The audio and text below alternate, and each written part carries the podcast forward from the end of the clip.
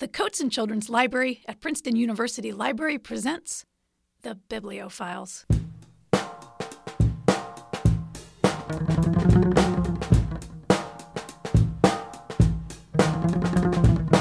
Hi, this is Dr. Dana. Today, my guest is multiple award winning and New York Times best-selling author and illustrator Tony DiTerlizzi. For 20 years, DiTerlizzi has infused the children's book world with his brilliant imagination, endless creativity, and considerable artistic talent. His first series, The Spiderwick Chronicles, created in collaboration with Holly Black, details the adventures of the three Grace children and their discoveries on the otherworldly estate inherited from their relative, Arthur Spiderwick. Their much loved adventures resulted in a spin off series, Beyond the Spiderwick Chronicles, several companion books, and a feature film. Dieter DiTerlizzi's second series, the Wondla Trilogy, is an epic science fiction fantasy. It centers around human girl Eva 9 as she emerges into a world distantly removed from the planet Earth, a world on the brink of an alien civil war and global reawakening. The books are illuminated with Dieter DiTerlizzi's gorgeous illustrations of airships, alien species, battle scenes, and beautiful moments. It's simply amazing. In addition to his chapter books, DiTerlizzi has produced a number of picture books, including The Spider and the Fly, which won a Caldecott honor in 2003, The Story of Diva and Flea with Mo Willems, and The Adventures of Luke Skywalker Jedi Knight with Lucasfilm. In 2018, the Norman Rockwell Museum hosted a 20 year retrospective on DiTerlizzi's work titled Never Abandon Imagination. He has been featured in Time Magazine, USA Today, and a guest on CNN, PBS, NPR, BBC, and The Today Show. Tony DiTerlizzi, welcome to the Bibliophiles. Thanks for having me, Dana. You earned a degree in graphic design in 1992, and one of your first jobs was as a freelance illustrator for TSR's role playing game Dungeons and Dragons. Your work with fantasy illustration continued, of course. Can you tell us a little bit about your early days and your relationship with D&D? Um yeah, well, of course. Uh first of all, I always say Dungeons and Dragons. There's, a, there's, there's always like think of that like heavy metal when I think that. Um, you know, I growing up in the as a kid of the late 1970s and the early 1980s, um, you know, Dungeons and Dragons was a huge part of of pop culture, along with you know MTV and Rubik's cubes and and uh, parachute pants. It was kind of that, that kind of that moment, and so lots of folks were playing Dungeons and Dragons in the early '80s, and I was certainly one of them. And it always it left a really big impact on me, and I think when I think back on that time in the '80s, I um, I would have been in uh, middle school, and uh, I was, to be honest with you, not a great reader in middle school. I had read a lot. It was a, a voracious reader in elementary school, but it had kind of waned by middle school. I think middle school is tough as it is, and so I often resorted to reading like comic books or going back to reading easier books, like Frog and Toad or or things like that. In middle school? In middle school, yeah. like I yeah. love it.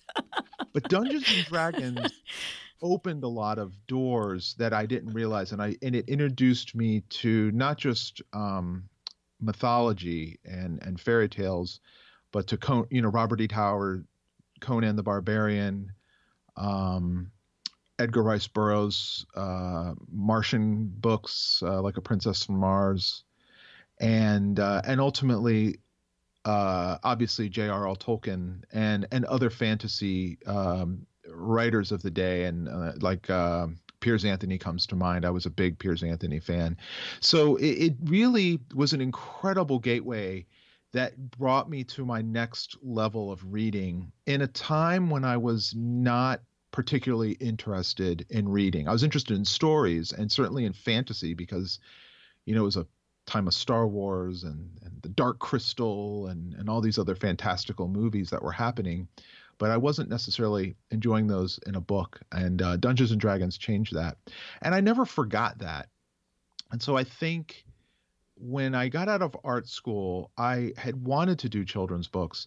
But eh, living in South Florida, that that was a pipe dream. It was really hard to do. Um, all the publishers were based in New York, and it was still at a time when you would go it was the very end of an era where obviously way before the internet and and um, social media and things like that where you would actually go into the publisher on a thursday afternoon and drop off your portfolio and then you'd come back monday morning and pick it up and they'd either leave a note in it and you know ask you to meet with the art director or they wouldn't and uh, I couldn't really. I tried mailing it and doing stuff like that from Florida, but it just wasn't happening for me.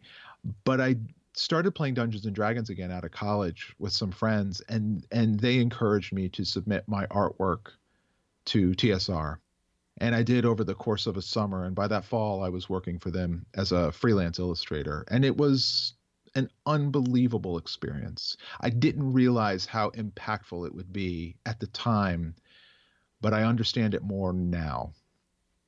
Your academic background is in art, and your canon of illustrated work is vast, but you are also an author. Do you feel like writing was a divergence from your art or an extension of it? I th- think that both skills were intertwined, but I didn't know it as it was developing although I think it was probably apparent to others. So the the for instance, my mom told me that when I was younger and I would draw, if I was sitting at the kitchen table or in my bedroom drawing, I would often make sound effects when I was drawing. So it'd be, you know, dinosaurs roaring or, you know, X-wing fighters, you know, pew, pew, pew, you know, things like that. And I think that's when I, I do remember when I was young and when I would draw, I wasn't necessarily drawing a, a pretty picture. I was often drawing a moment or a scene in a little story that was unfolding in my, you know, in my mind. And um, so I was definitely that kid that if if an adult or someone said, "Oh, what are you drawing?" I would point to the characters and go, "Well, you know, this guy he you know he's he's been shrunk down to the size of an ant and this ant isn't sure whether it should eat him or let him use him as his steed uh, you know i'd be I, it was like a whole it was never uh, just this a is a horse right right exactly it's an elf exactly yeah exactly. yeah so i think that that it slowly just kept um developing but i i didn't take you know creative writing courses or anything like that. My natural um, ability and inclinations were always towards visual uh, arts because i grew up in an, an, a very artistic household. I mean my mom was an artist. My both my brother and sister are visually uh, creative as well. And so i think the the aspect and the idea of writing um, i don't think i felt confident enough uh, for many many years and it was my first editor at Simon Schuster, uh, a man named Kevin Lewis, who really encouraged me and really taught me a tremendous amount of writing. Because frankly, I thought I would be an illustrator for other people's stories for many, many years. And if I was fortunate, you know, they might be interested in publishing a story that I wrote. And uh, from the from the very beginning, from the get go, Kevin had encouraged me to write my own stories, which was just an unbelievable leap of faith on his part. How different is your creative process with developing a story versus developing an illustration? Well, I mean, a story is bigger. An illustration is like a is like a moment or series of series of moments encapsulated in a single image of a story. So I think if I think of it in a as a way of like writing versus drawing, I I tend to work somewhat similarly. So, you know, where an artist might do a little a series of sketches, I do a little series of bullet point outlines when I write. When an author, uh, an artist does a you know a very detailed uh, sketch before they prepare for a painting, that would be equivalent to me writing a rough draft or a first draft of my story. You know, you're doing homework and research for visual things like how do I draw a car or what do the clothes look like or how do I figure out the anatomy of this creature? And that's no different than how do I write about a car? how do I describe the clothing this character is wearing? How do I describe the anatomy of, of a of a monster or a creature? So there are a lot of similarities, but I think um, the best analogy I can probably give you is is perhaps a, a musical one that if you are um, a person who can play a guitar or a piano or any sort of instrument and also um, write and sing your own lyrics, you need both of those things. I feel uh, to successfully tell your story. At least that's the approach I've taken. Tell us how the Spiderwick Chronicles came to be. The uh, the Spiderwick books were the fourth project that I did at Simon and Schuster. My um, I had done three picture books uh, prior to that, and uh, my third picture book was the illustrated uh, poem for Mary Howitt's uh, "The Spider and the Fly," and that that book changed. That's a real pivotal book in my career because it, um, you know, it, it made it onto the New York Times bestseller list um, which, which is a very tough feat and was certainly much very difficult back in the early 2000s when I, I think there were only like two lists for children. So we run the list with Harry Potter and and Lemony Snicket and you know, uh, geez, I don't remember all the really heavy hitter books. So I was amazed that we even made it on that list. And then of course it it won um, an award uh, from the American Library Association, uh, Caldecott Honor, the following year. And um, I got asked a question as as this book was gaining in momentum and in popularity. I got asked a question that um, I knew was an important and pivotal one in my life, and basically, um, the folks at Simon Schuster said, "If you could make any kind of book, hmm. what kind of book would you make?" awesome. it's pretty awesome, right? Yeah, it it's, is. I knew I had the wherewithal to understand that this was like a moment, and I had to choose uh, carefully. And I thought back to a book that I had made. Um, we're we're going to go back to Dungeons and Dragons. This is a book that I had made when I was in middle school over the summer. So, growing up in South Florida, um, I just went to public schools, and over the summer, I'm the oldest of three, so I would basically help my stay-at-home mom take care of my brother and sister, uh, do chores around the house, and basically try not to uh, get into too many arguments or fights or torture my siblings too much so that everyone would have a, a relaxing summer. But sometimes it would get really, really hot. Usually that meant going outside and playing. My mom, go outside and play. Just get out of the house. Mind the gators. Driving me crazy. and so it would sometimes get pretty hot down in Florida. If anyone who's been to South Florida in the summer can can tell you. And so I um I uh, I went into my room and I, I I had done this before and I and I do it periodically since. Um, I started drawing, and I would do like a drawing a day, and I and I still do this to this to uh, I did one I did this series last year as well, but I I was looking at all the things in my room and I was pretty bored and I had this um had probably like a trapper keeper full of old notebook paper from school and a couple school supplies and pencils and markers and things like that.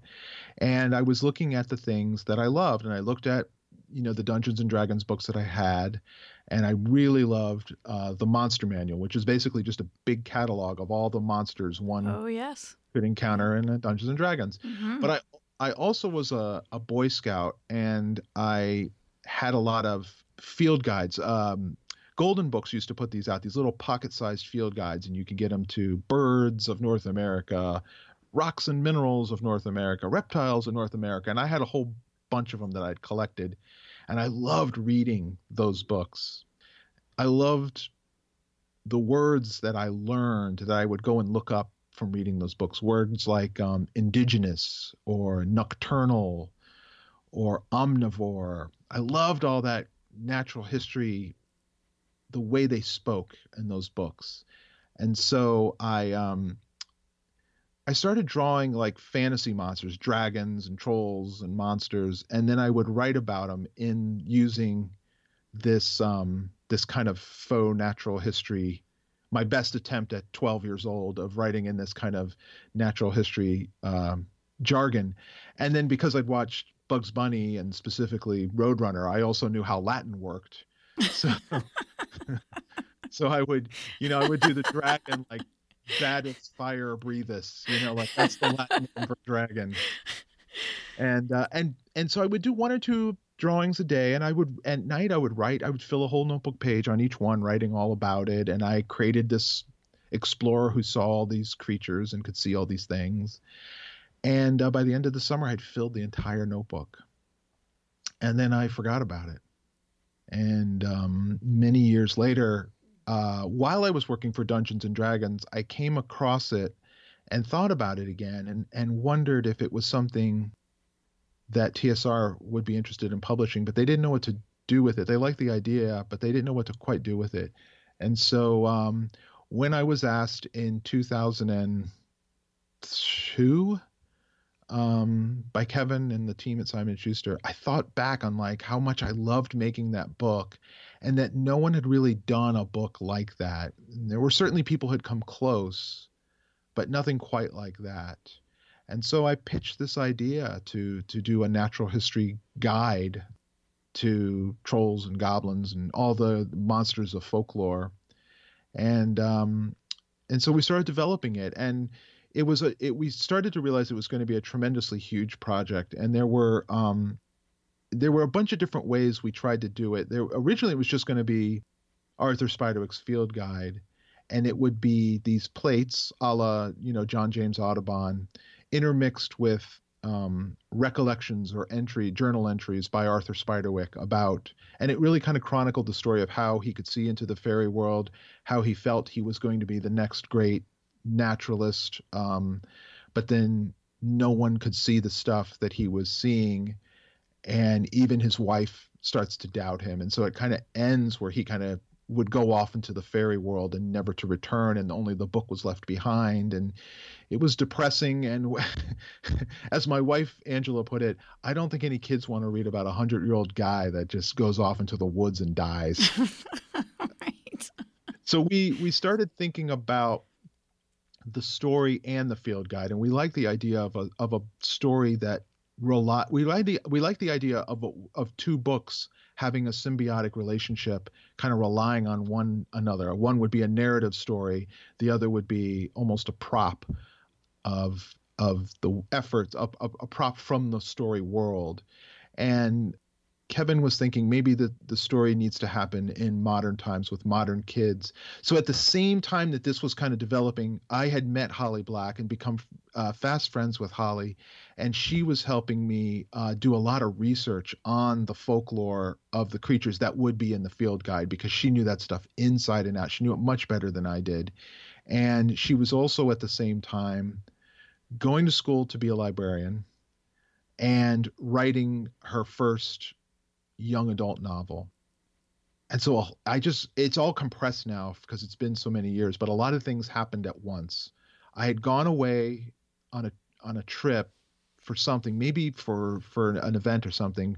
In, anyway, Holly had sent her her young adult novel over and Angela my wife had read it over the weekend that I was gone and I got home and she's like Tony I read Holly's book it's unbelievable it's a tremendous book it's really we have to help her get it published so Angela kind of marched it into Simon and Schuster and said, "You guys need to publish this book, or you're going to regret it."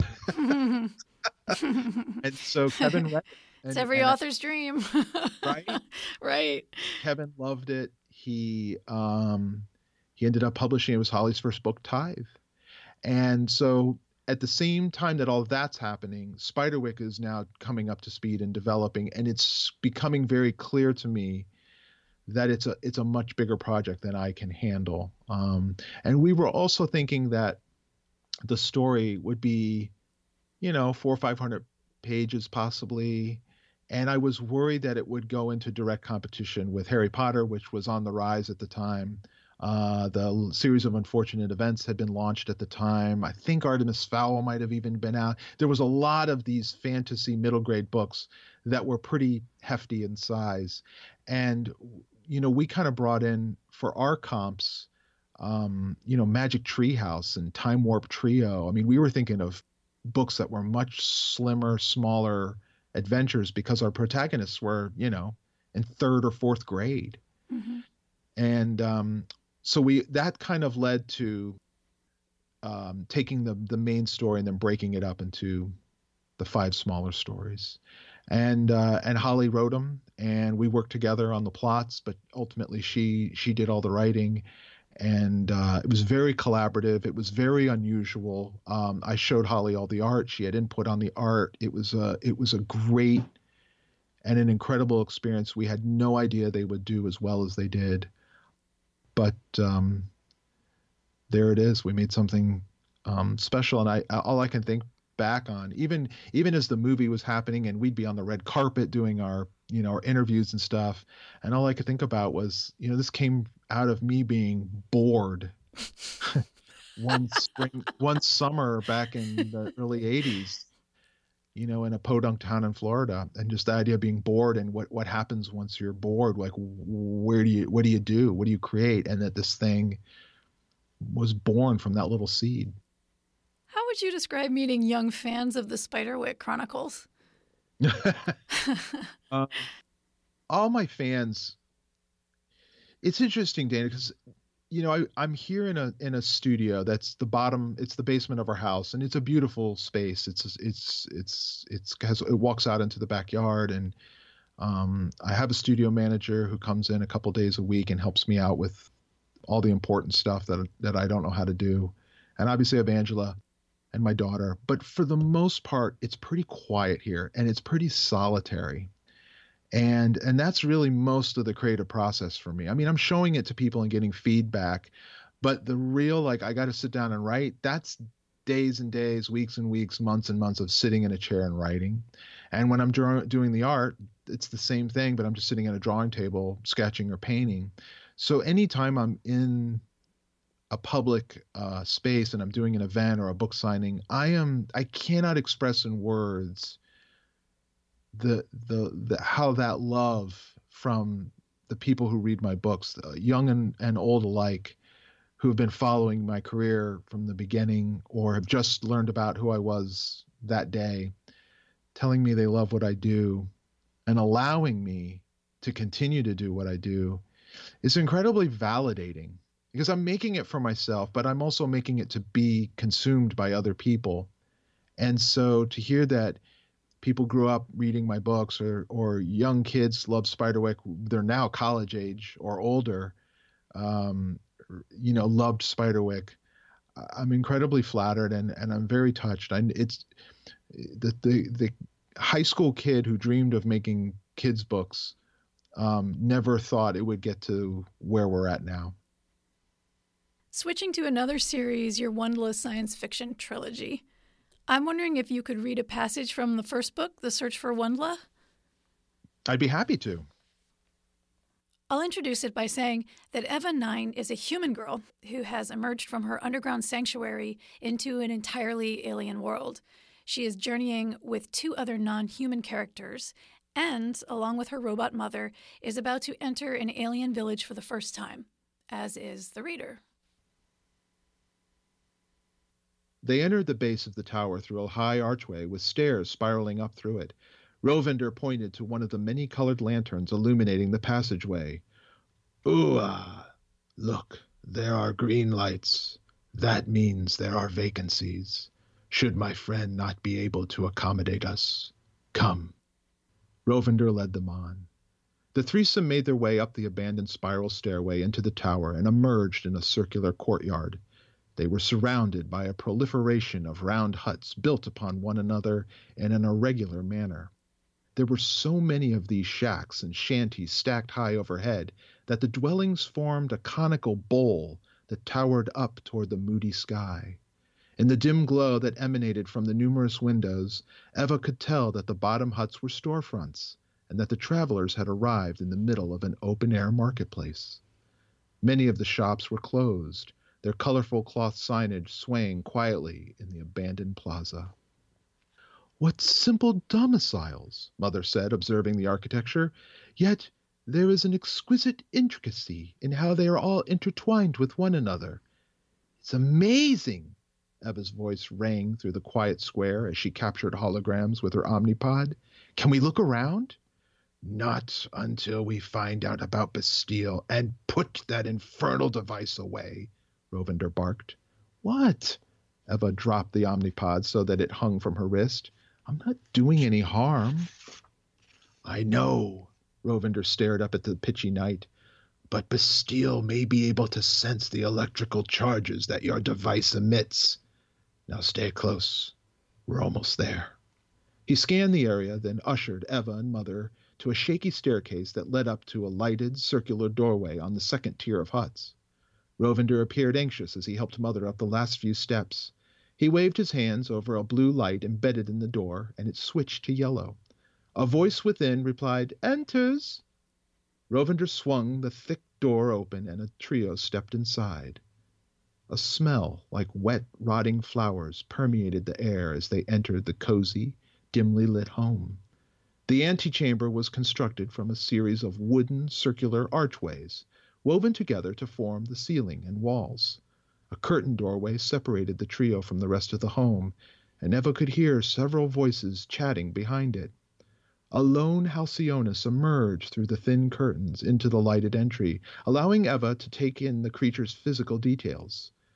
The individual was draped in brightly patterned fabric, which only enhanced the distinct markings on its skin.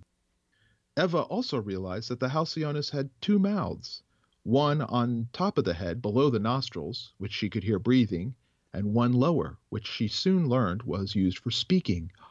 Rovender Kits, said the female, for that is what Eva determined she was.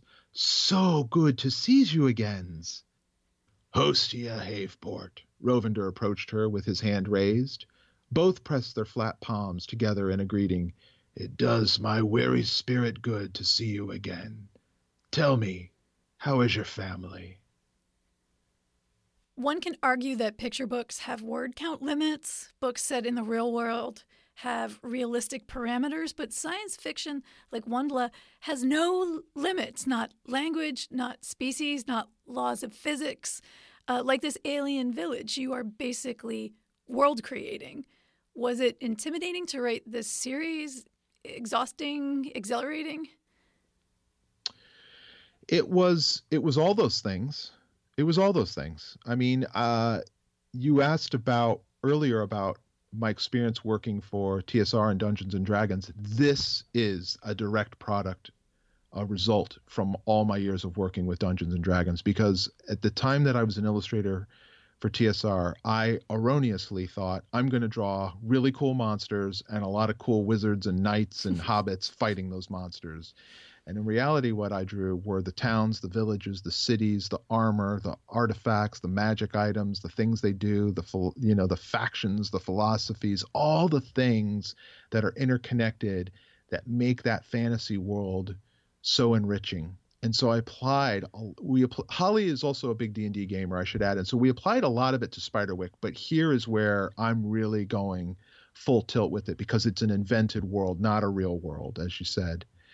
And so um, you you know I had to figure out the rules of the of the imaginary world, so the Wonderland or the the Never Never Land or whatever you want to call it, or Oz. You have to figure those rules out and i but but really in so much as you have to figure out what the main plot is what the main character has to go through and then enough of land and world around that character so that it feels both big but not too big rich with detail but not overwhelming um, but really just serve the story it's really just got to serve the plot and so there was a lot of stuff I cut out of it.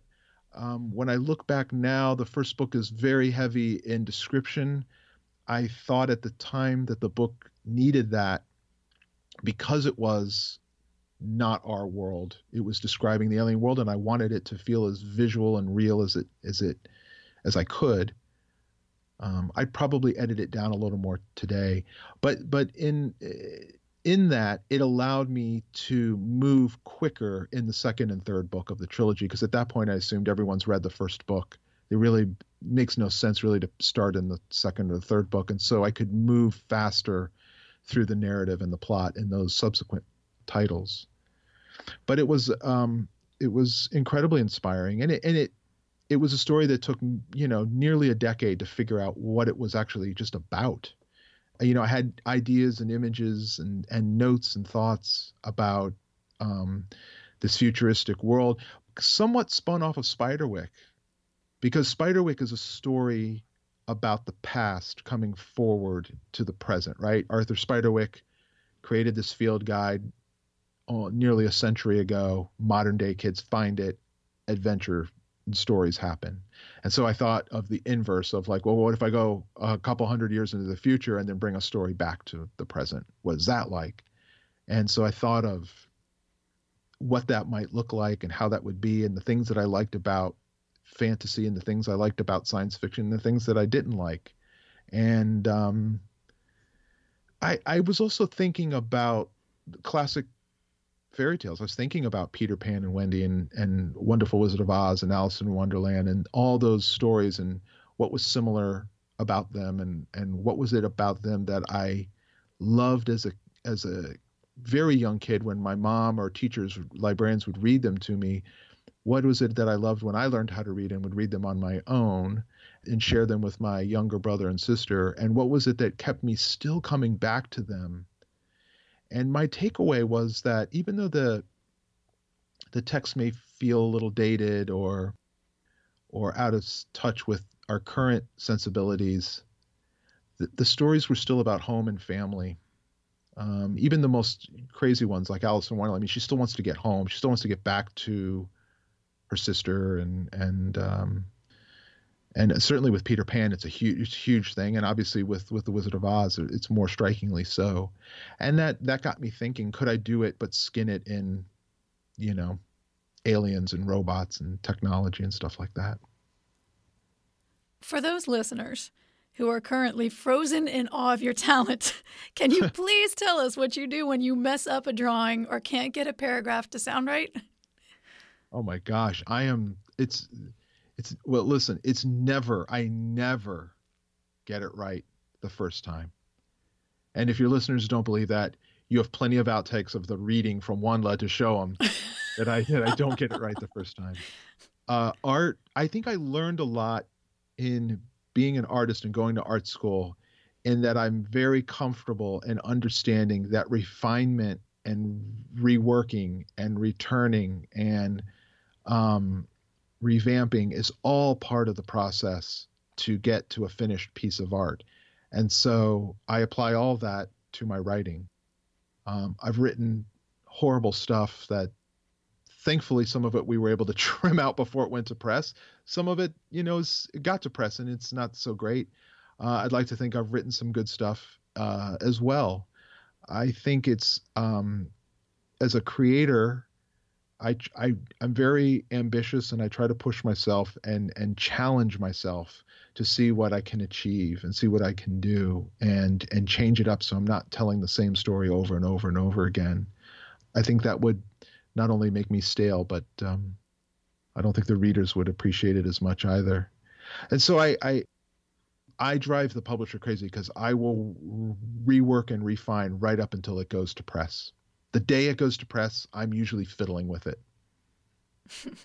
so I'm a I'm a total perfectionist. So I'm trying to like, you know, we're changing little words and where to put you know one word in this sentence you know and and i want to do one little last little tweak on the art in photoshop and just you know try to get this this thing just right before we send it off and then i let it go and then it's out in the world and it's going to do what it's going to do Tony DiTerlizzi, thank you so much for coming on the Bibliophiles today. Thank you so much for having me. It was uh, it was a great chat.